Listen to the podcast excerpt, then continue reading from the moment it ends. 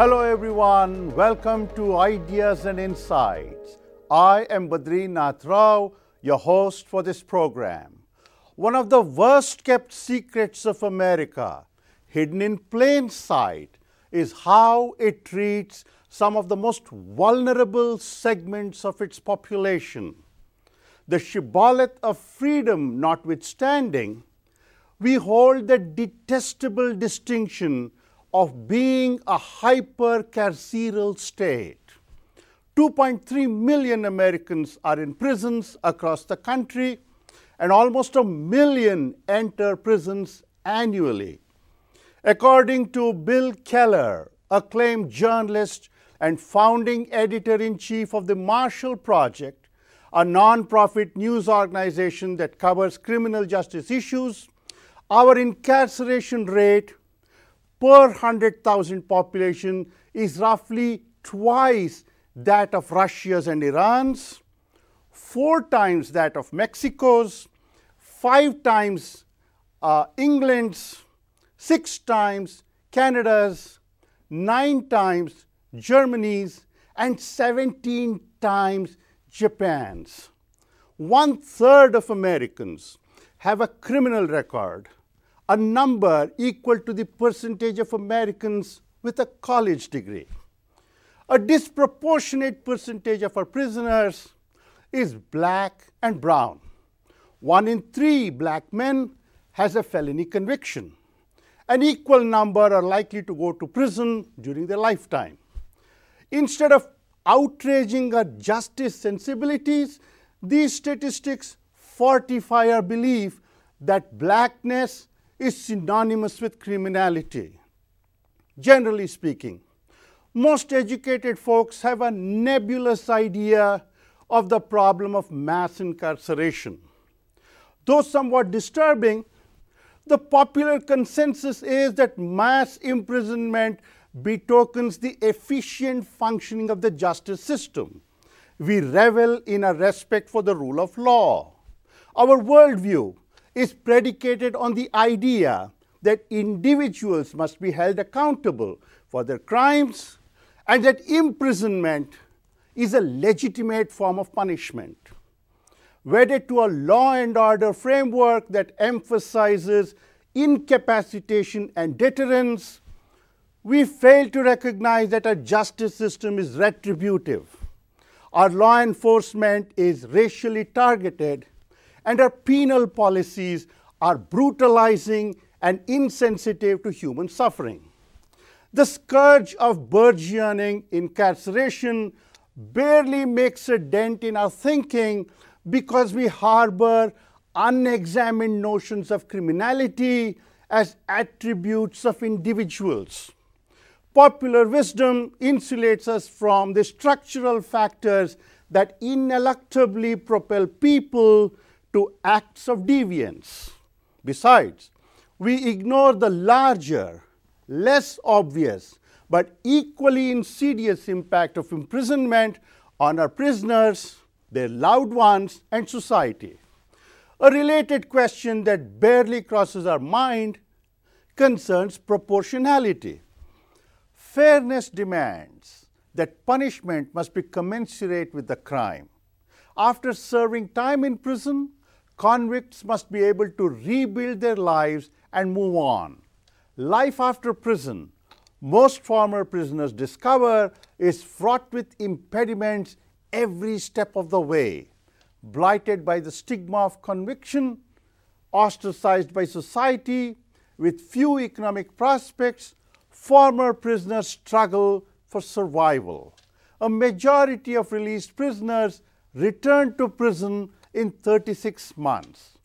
Just as reprehensible as the crimes people commit is our unwillingness to accord dignity and enabling opportunities to people swept up by oppressive forces often beyond their control.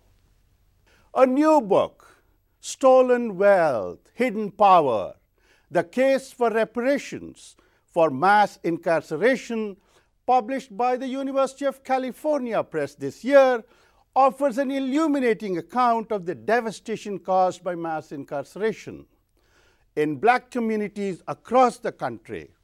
Its author, Dr. Tasseli McKay, is a National Science Foundation postdoctoral research fellow at Duke University and an affiliate of RTI International, a nonprofit policy research organization in North Carolina. She argues that mass incarceration is a form of collective violence that affects not just prisoners, but their families, children, and whole communities. Dr. McKay has painstakingly examined the ruinous socio-economic and psychological consequences of mass incarceration after President Lyndon Johnson unveiled tough on crime policies in the 1960s. She posits that the economic value of the damages to black individuals, families, and communities caused by these policies totals 7.16 trillion, roughly 86% of the current black white wealth gap. Dr. McKay's book is based on unimpeachable empirical evidence and interviews with 1,991 incarcerated men and 1,482 of their female identified intimate or co parenting partners. Among a plethora of books on mass incarceration, Dr. McKay's work stands out as a superb work of scholarship for several reasons. First, imbued by transitional justice focusing on healing, closure, and transformation she makes a convincing case for reparations and restitution of $7.16 trillion. Feasibility aside, this meticulous claim, buttressed by unassailable evidence, jolts readers into a new awareness of the destructive power of mindless warehousing of people. Second, Dr. McKay's perceptive ethnographic account of the myriad facets of mass incarceration brings us face to face with our limitless capacity to inflict violence on those we wish to dominate. She points out that every imprisoned person is sent away for life and that convicts are never free. Dr. McKay delineates the challenges former prisoners face when they seek work and try to reintegrate into society. Third, stolen wealth, hidden power sheds light on the often overlooked impact of incarceration on women and children. In a nuanced analysis, Dr. McKay sheds light on how, even as we individualize culpability, we impose punishment that goes beyond the individual and diminishes their loved ones. Women bear the brunt of the systemic burden imposed by mass incarceration and sustain it through their invisible and coerced labor. Aside from the pressures of unremitting work and single parenting, partners of incarcerated men endure social isolation, extreme loneliness, and depression. Fourth, aside from restitution, Dr. McKay advocates educational reforms, trauma sensitive law enforcement and correctional officer protocols, robust psychosocial support to cope with the agony of imprisonment, and monthly or lump sum cash payments for victims and their families. Dr. McKay joins me now to discuss these ideas. Welcome to Ideas and Insights, Dr. McKay. Thank you for joining us today. Thank you. It's a real joy to be here. Let's begin with a question where I play the devil's advocate. Your book is a fervent plea for reparations for mass incarceration, and you also want prisons to be humane in how they treat prisoners.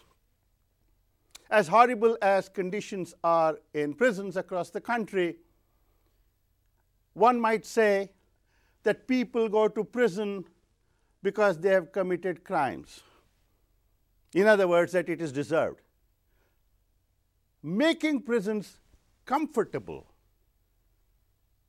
will perhaps, albeit unwittingly, give people incentive to commit crimes. In other words, the whole point of prison is to inflict pain.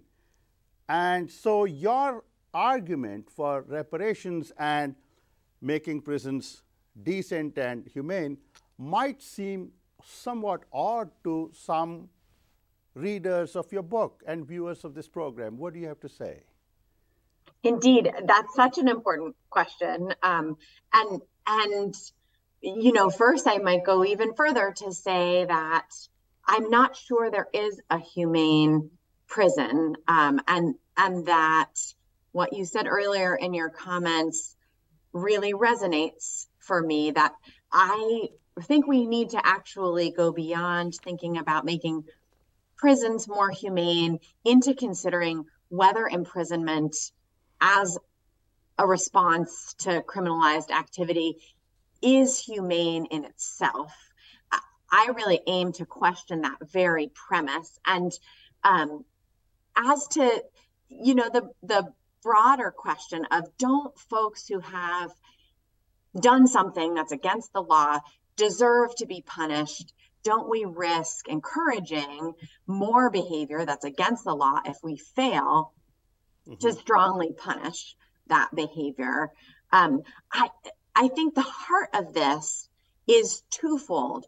One has everything to do with the structural issues you raise that everyone from criminal criminologists to political philosophers is increasingly recognizing that it's illogical to individualize responsibility for crime with our current social scientific understanding of the etiology, of the origins of engagement in crime, which are largely social and structural and not individual. And so that's that's one piece. The second is that um, one of the things I hope to show with crystal clarity in the book is that even for folks who do believe that a person commits a crime and they deserve a punishment. And, and even if you're out there believing that someone who commits a horrible crime mm-hmm. deserves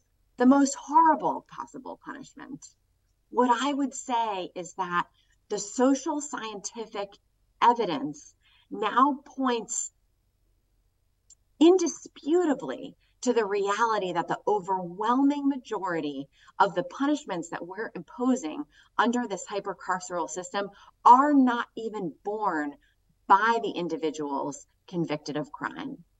They are borne by people unconvicted, the partners, mothers, co parents, children, neighbors, broader communities that's uh, when when you add up the numbers part of what's so powerful is that as you noted we are our whole system is a, predicated on the idea that we're somehow holding individuals responsible for their individual actions. And yet we know definitively that the punishments that we're imposing, and particularly the decision to impose incarceration, mm-hmm. whether in using jails or using prisons, the decision to impose incarceration reverberates out far beyond the focal individual. So if even if we're looking to punish individuals, even if that's the goal at the end of the day, that's not what we're doing. And what we're doing, in fact, delegitimizes the entire system. And I would argue promotes rather than inhibits the kinds of harmful behavior that we're supposedly deterring. Dr. McKay, you've raised a number of uh, points in your response, and we will take them up one by one. Let me ask you a quick follow up question. Early in your book, you say that the whole notion of criminality is a weapon of social exclusion.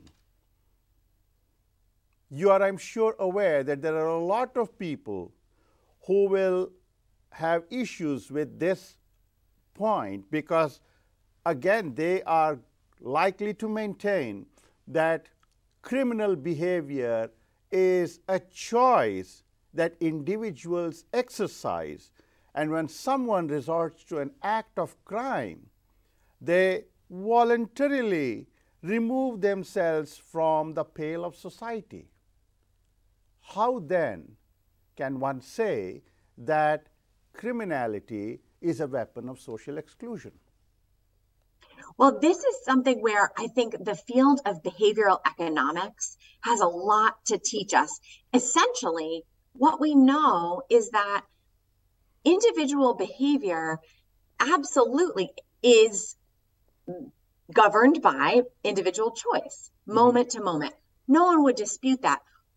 What we recognize increasingly as social scientists is that the set of constraints and supports within which any g- given individual, given community mm-hmm. exercises those choices varies tremendously. Now, behavioral economics has largely focused on um, smaller forms of social engineering, deliberate social engineering. You know, how can we make it easier for someone to participate in a pro-social program that's we believe is productive and positive for them.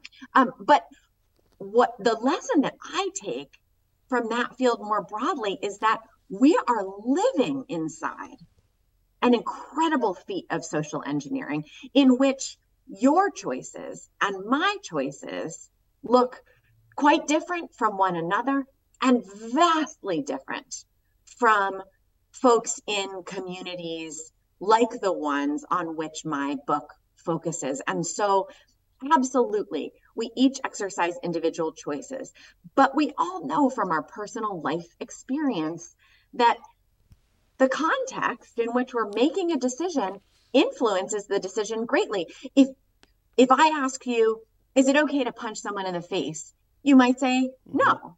If I say, okay, but but is it okay to punch someone in the face if they've just ripped your two year old child out of your arms and they're running away with them? You'd probably say yes, which is just to illustrate the point. Every one of our decisions is made under a particular set of opportunities and constraints, and those differ structurally and systematically. And that's what we have to look at when we talk about collectivizing responsibility for violence. Now, you realize, Dr. McKay, don't you, that the argument you're making is profoundly counterintuitive for most people because, as you note in your book, our sense of our worth and our deservingness, our notions of crime and culpability, and our propensity to view punishment as something that an individual should go through. All of these ideas are deeply embedded in our consciousness. And what you're saying is profoundly against the grain. And so, are we trying to convince people of something that they may never come around to believe, or do you think that there will soon be a time when people will understand that though seemingly individuals make choices, these choices are governed by forces beyond their control?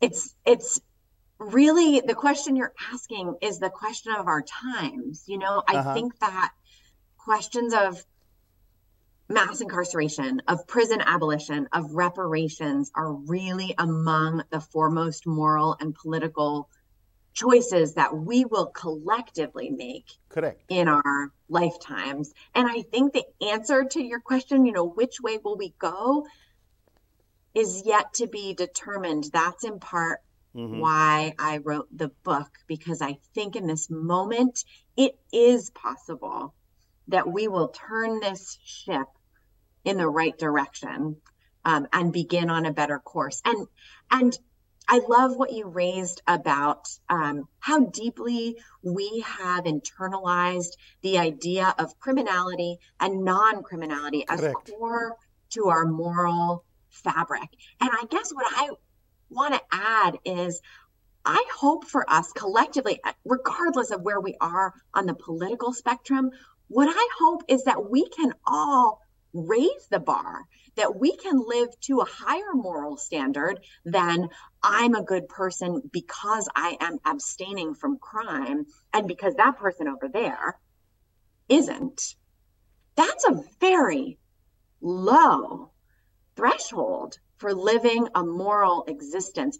I want to raise the bar and say collectively, if, if we feel so strongly about taking responsibility, if we feel so strongly about right and wrong, we need to step up to a higher level of moral and collective responsibility that would include ending the collective violence that each of us is complicit in currently and repairing the damage that each of us has been complicit in perpetrating as part of the collective.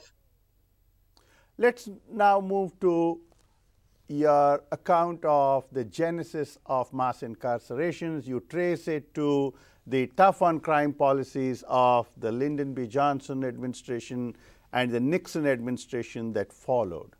Can you tell us why these administrations pursued tough on crime policies, what the consequences were, and more importantly, why didn't subsequent administrations recognize the colossal damage that these policies were causing in black communities and try to reverse them? You know, so many people are asking that first question and i don't hear anyone asking the second question that you asked i really appreciate that so as for the first you know it's incredibly complex uh-huh. how mass incarceration unfolded but one thing that's quite clear from political science and historical research is that the advent of incarceration was not a logical response to increases in criminalized activity, um, nor has it been effective. Um, and yet it, has been um, it instituted, even you know, at the time that the um, state and federal legislators started passing laws that were increasingly harsh on crime, that increasingly locked people up for long periods.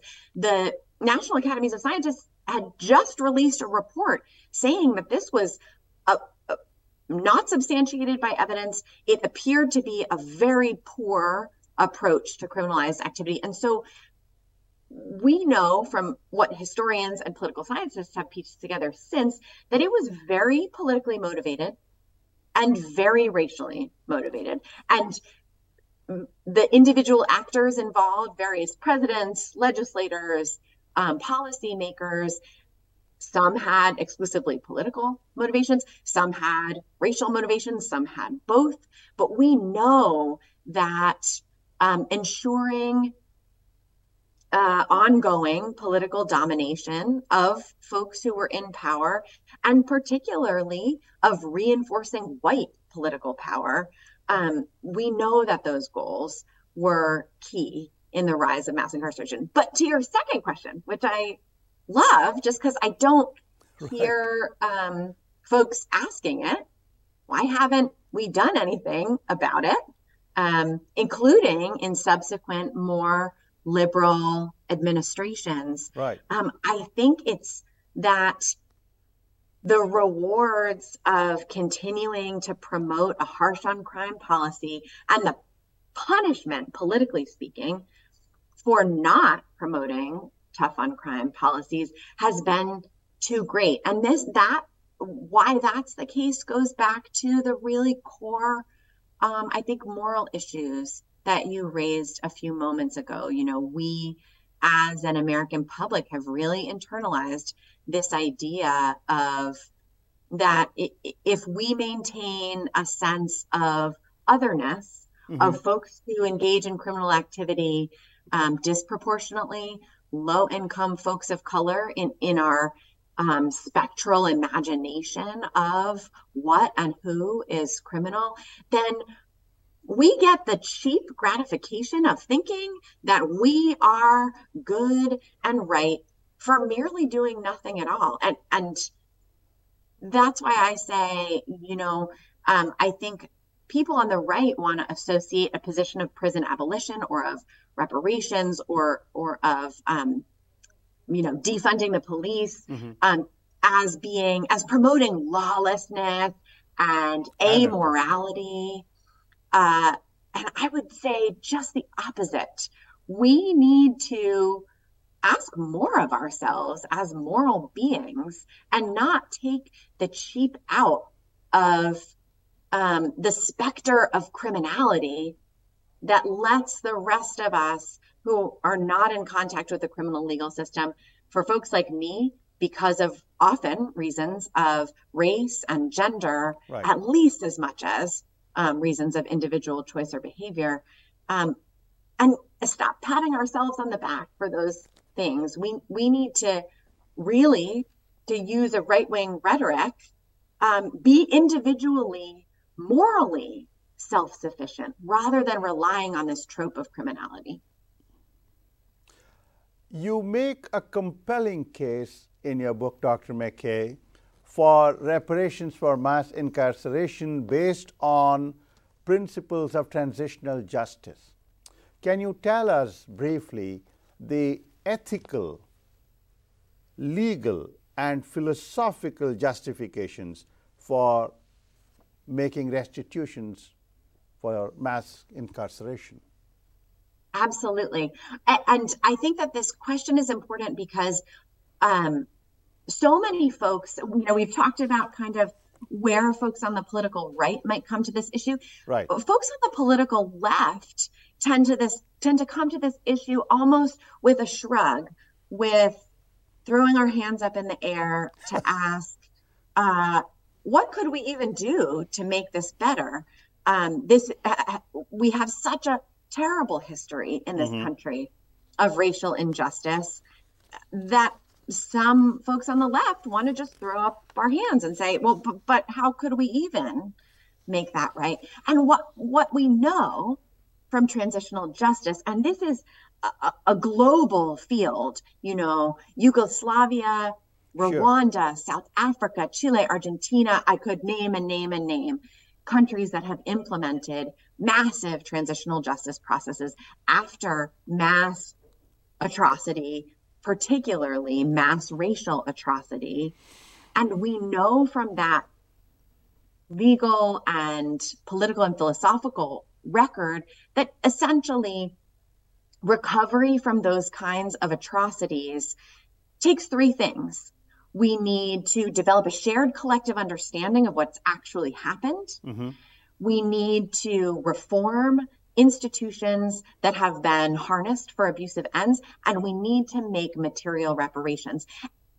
That sounds like a lot, but the good news is, you know, for all the folks out there who might feel like this is an impossible task, or, or even that more broadly, racial equity in the United States is far out of reach, I would say absolutely not. It is possible. We haven't really tried yet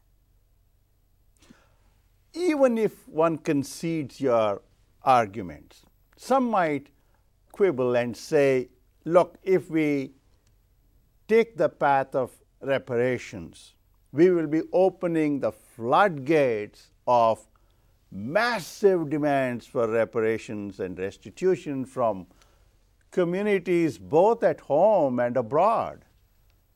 And it will soon spin out of control.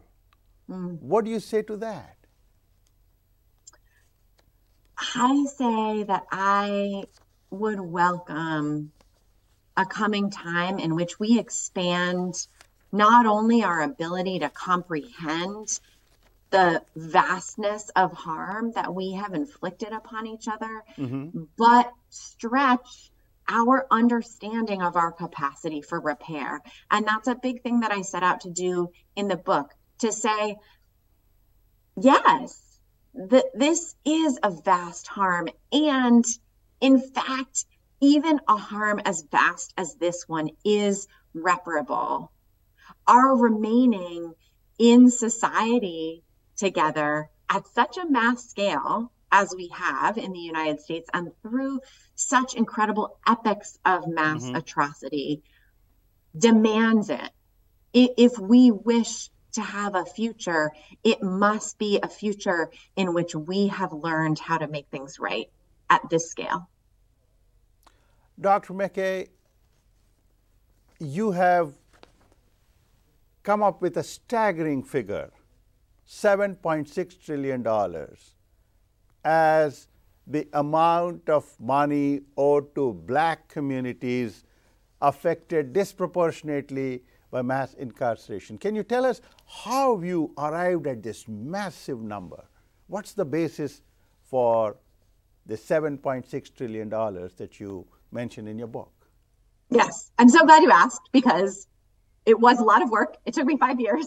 I see that you you, you um, worked very hard. And, and what I what's amazing about that figure is that um, that it's not even a fully exhaustive estimate, or I would say it's a lower bound because a, one decision I made very early on um, in terms of my method was to limit the harms whose economic value right. I totaled only to those on which I had several pieces of rigorous evidence. And so, you know, all of there are many other harms that um, have been written about, even in the peer reviewed social scientific literature, that I excluded completely from this work because right. I was only willing to tally up the economic value of harms for which I knew um, that the harm was attributable not just to uh, incarceration itself, but in which I could isolate the effects of racially disproportionate incarceration. And that's important because of the earlier point. You know, some people may feel that incarceration is an, a, a, a social policy that they don't disagree with. For those people, what I would say is that's fine you don't actually have to disagree with incarceration or even with mass incarceration. My estimates focus on racially mm-hmm. excess, um, policing, arrest, jailing, imprisonment. Um, and so, if you believe that Americans deserve to not be treated differently because of the color of their skin. And I think, honestly, most of us across the political spectrum, not all, but most of us believe in that extremely basement level uh-huh. version of equity.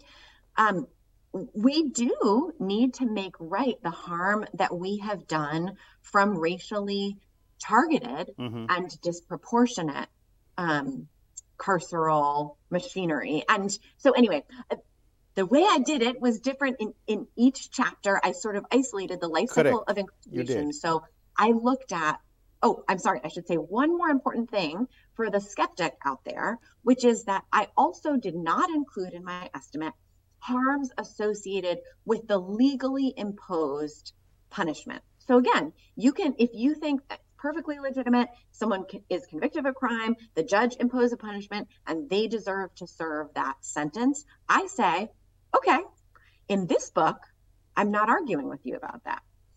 What I am arguing is about all of the punitive um, consequences that are suffered by people after they have served their legally imposed sentence that are suffered by people in the lives of those people who had nothing to do with the criminalized action that is supposedly being punished by people who live in those same communities who are suffering the fallout. Um, and so, what's amazing about the the social scientific record on this issue is that even subsetting mm-hmm.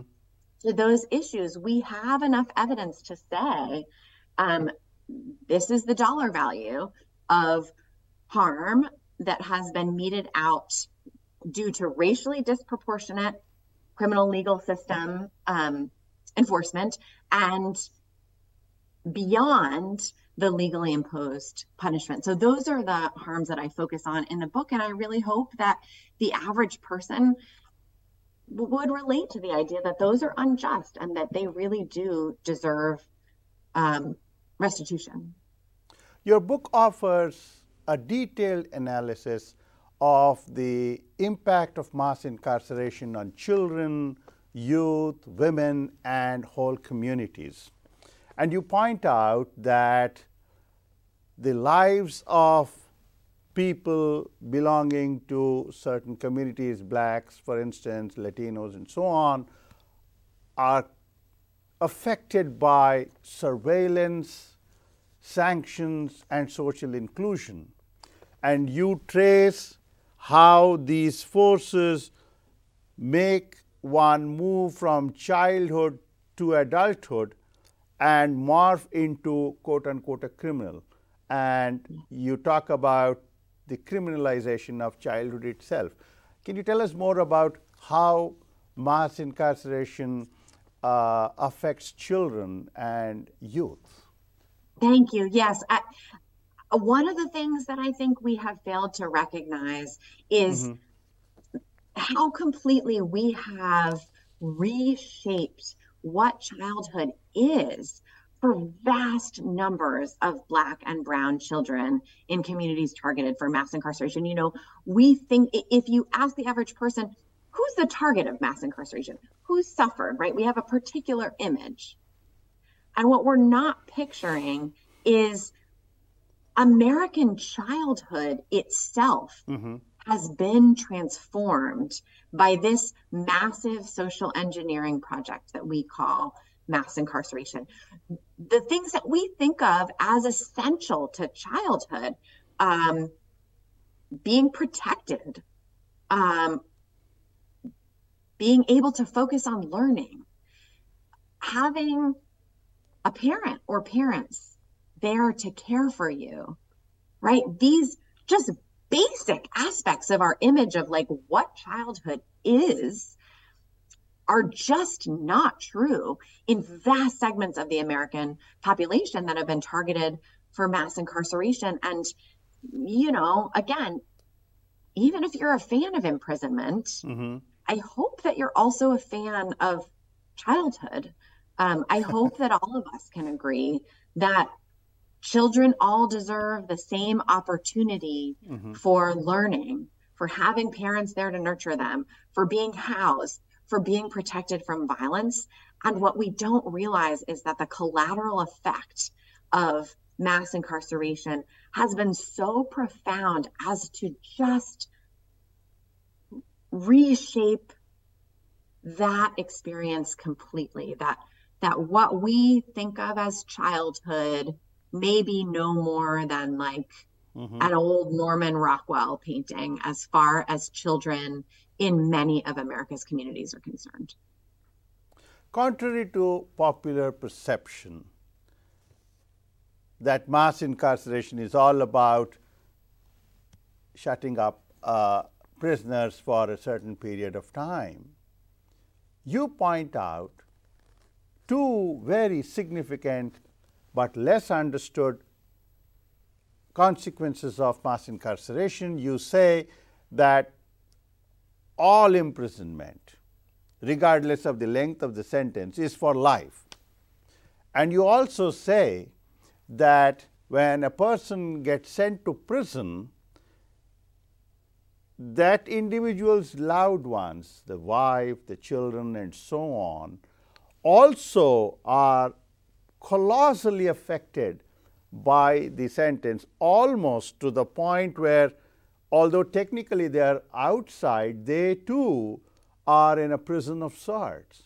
Now, I thought these two were very revealing insights. Can you tell us more about them, please? Oh, thanks so much. And and I'm so indebted to both Reuben Jonathan Miller and Megan Comfort for their related works on each in each of those areas, which are beautiful um, for folks who are interested in in exploring those ideas more. But yes, I mean, what I found in looking at the hard numbers, and I think that's mm-hmm. part of what my work adds to this picture, is um, just how staggering. You know, I think we knew, at, at least those of us um, working in, say, sociology, criminology, um, political science, mm-hmm. Um, on issues of incarceration, you know, we thought we knew that there was an also there, right? That that um, you know, incarceration happens. That's the main event. And then on the side, yes, these these other negative things may also happen. You know, reentry into the community that can also be rough. Right. You know, people who are released from prison they may continue to have a hard time. And, and yeah, also on the side, you know, the families and the children.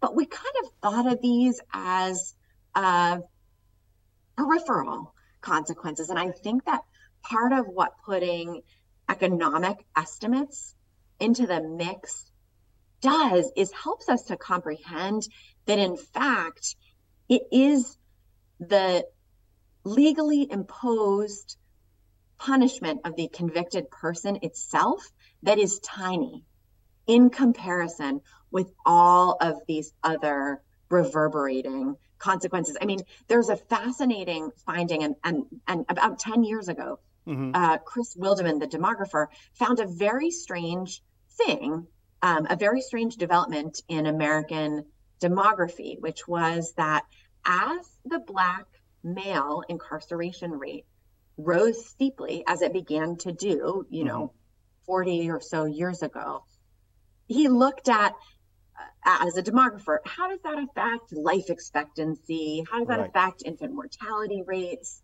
um, globally? Not globally, but um, uh, as a population, as an entire American population what he found was a little strange at the time. As you steeply increase the Black male incarceration rate, you see a little bit of change in um, Black male life expectancy. Mm-hmm. Where you see a huge change is in infant mortality mm-hmm. and in Black women's life expectancy. And at the time, I don't think this finding got the attention it deserved because people did not know what to make of it. It was so paradoxical. And I think putting the economic figures alongside the demographic figures, we can start to make sense of what's happening here to say that, you know, because of, um, in particular, women's invisible labor in, in different sex couples and households, because of how deeply interdependent children are and how affected they are by their parents' well-being mm-hmm. that it's these aren't little side consequences that women and children bear. They may in fact be the worst damage we have done. Let me ask you uh, about the impact of mass incarceration on women. You spoke briefly about it uh, while answering the previous question but i want to probe further. You say and this is a very perceptive comment, I must point out, that it is invisible and coerced female labor that is sustaining this massive structure of the carceral state. And women yes. also I mean, bear the burden of uh, taking care of their partners after they come out of prison, while they are in prison too, and after they come out and doing the legal intermediation, single parenting, this whole thing affects women in ways that can only be described as utterly brutal. And I don't recall any other work that has focused on this less known aspect of how mass incarceration affects women who are technically not in prison, but their lives are worse than being in prison. Can you tell us more about this, please? Absolutely. I mean, I, I think that one of the most uh, one of the least recognized, most silent correct uh, harms of mass incarceration has been not simply the mass incarceration mm-hmm. of primarily men, but the mass conscription mm-hmm. of women as unpaid caseworkers, housekeepers, wardens for the state.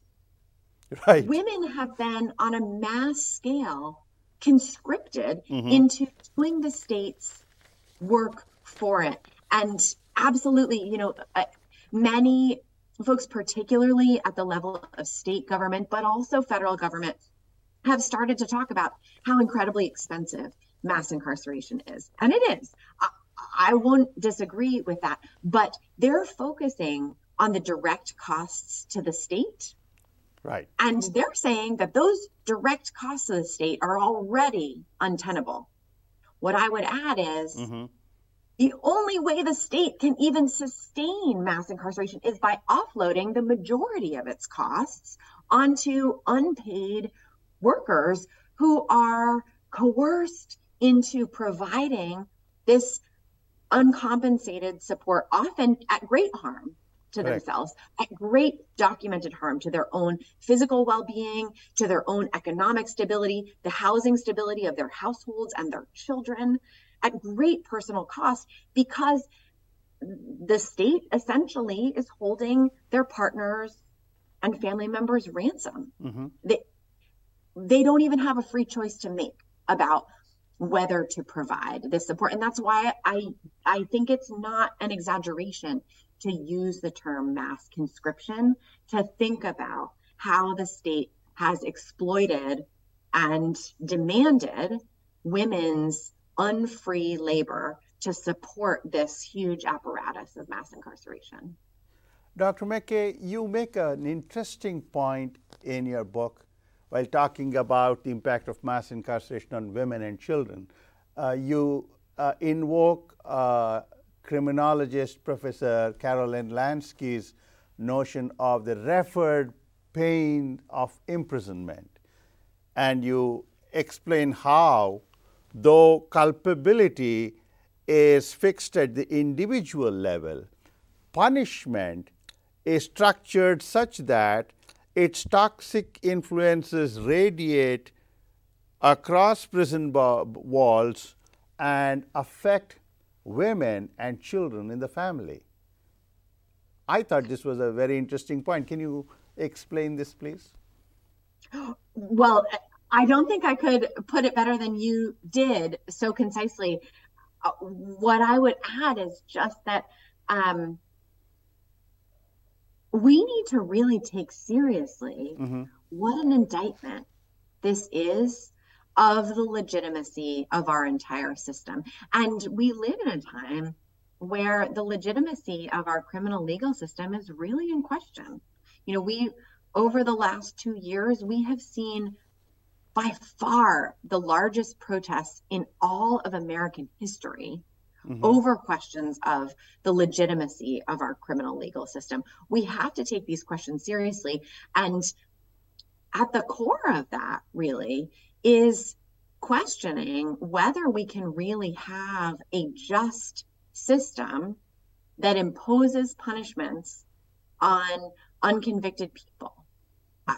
I think all of us need to sit with that question. Dr. McKay, I am running out of time. I have two quick questions.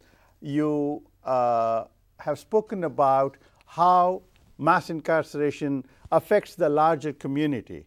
And that I think is a very important uh, strength of your book because most of us who have had the good fortune of not having anything to do with prisons seem to externalize the problem and think that this affects others, not me. But you're saying no, mass incarceration leads to racial inequality, it leads to infant mortality, it affects uh, uh, longevity, lifespan, and so on. Can you briefly tell us how mass incarceration affects all of us in society.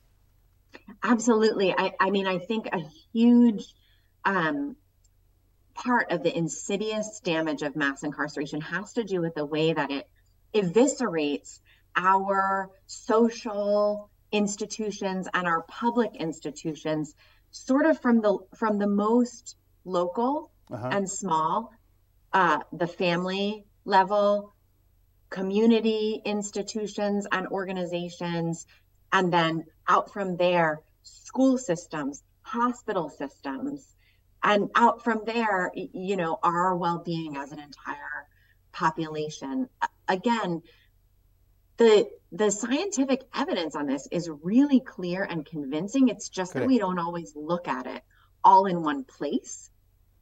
Um, most people working on this are focused on one little part of it. And when we put it together it's really a devastating picture.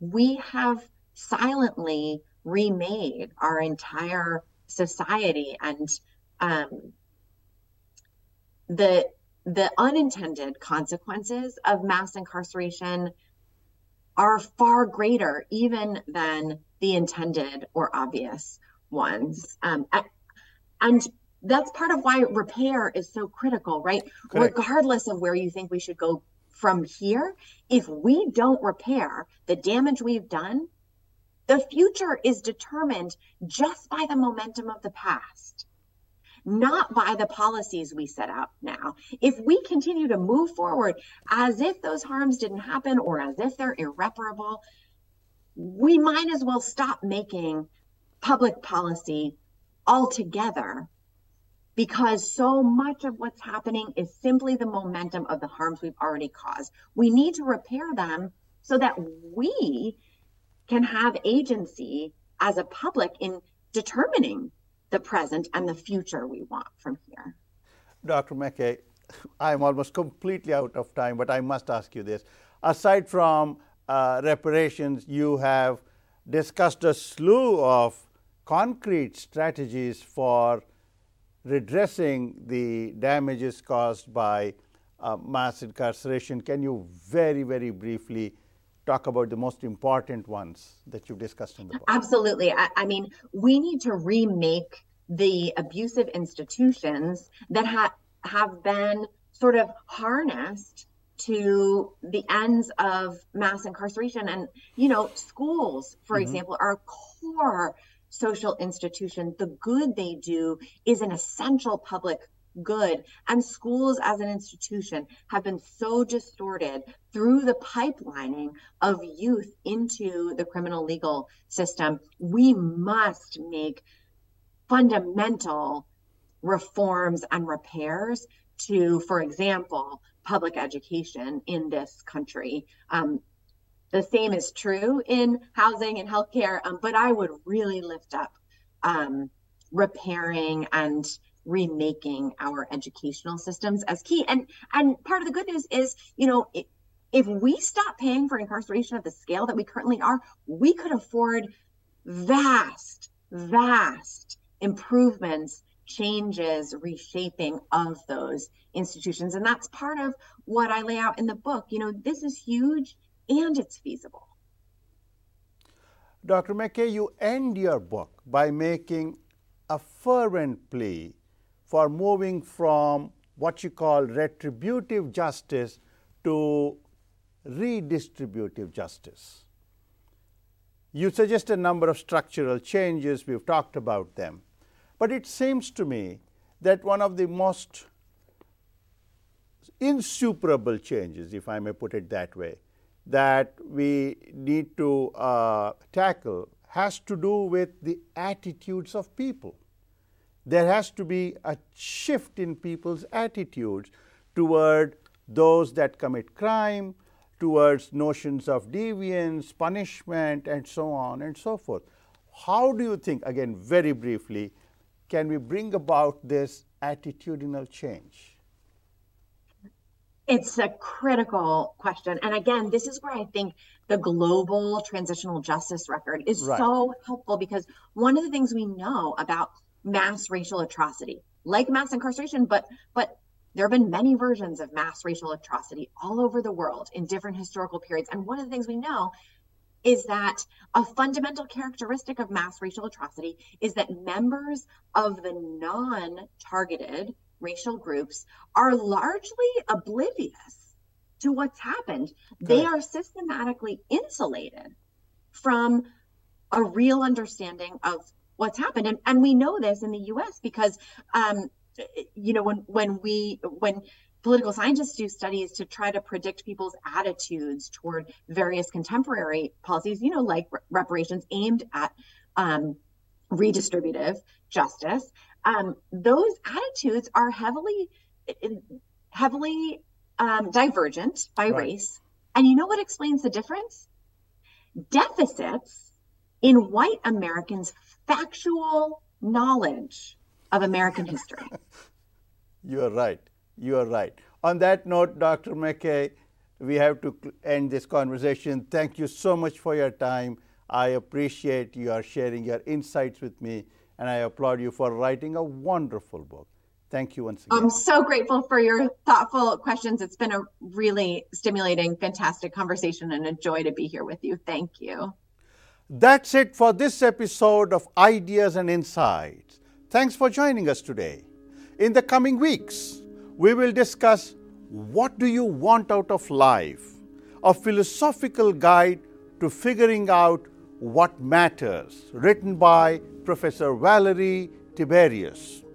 Published by Princeton University Press this year, What Do You Want Out of Life is a guide to living well by understanding better what you value and what to do when your goals conflict the things we care about in life family, friendship, leisure activities, work, and our moral ideals often conflict, preventing us from doing what matters most to us. Even worse, we don't always know what we really want or how to define success. Professor Valerie Tiberius, author of what do you want out of life introduces us to a way of thinking about our goals that enables us to reflect on them effectively throughout our life. The book emphasizes the importance of interconnectedness, reminding us of the profound influence others have on our lives and goals and how we should pursue them. Watch out for an exciting discussion in the coming weeks. Until then, stay safe and goodbye.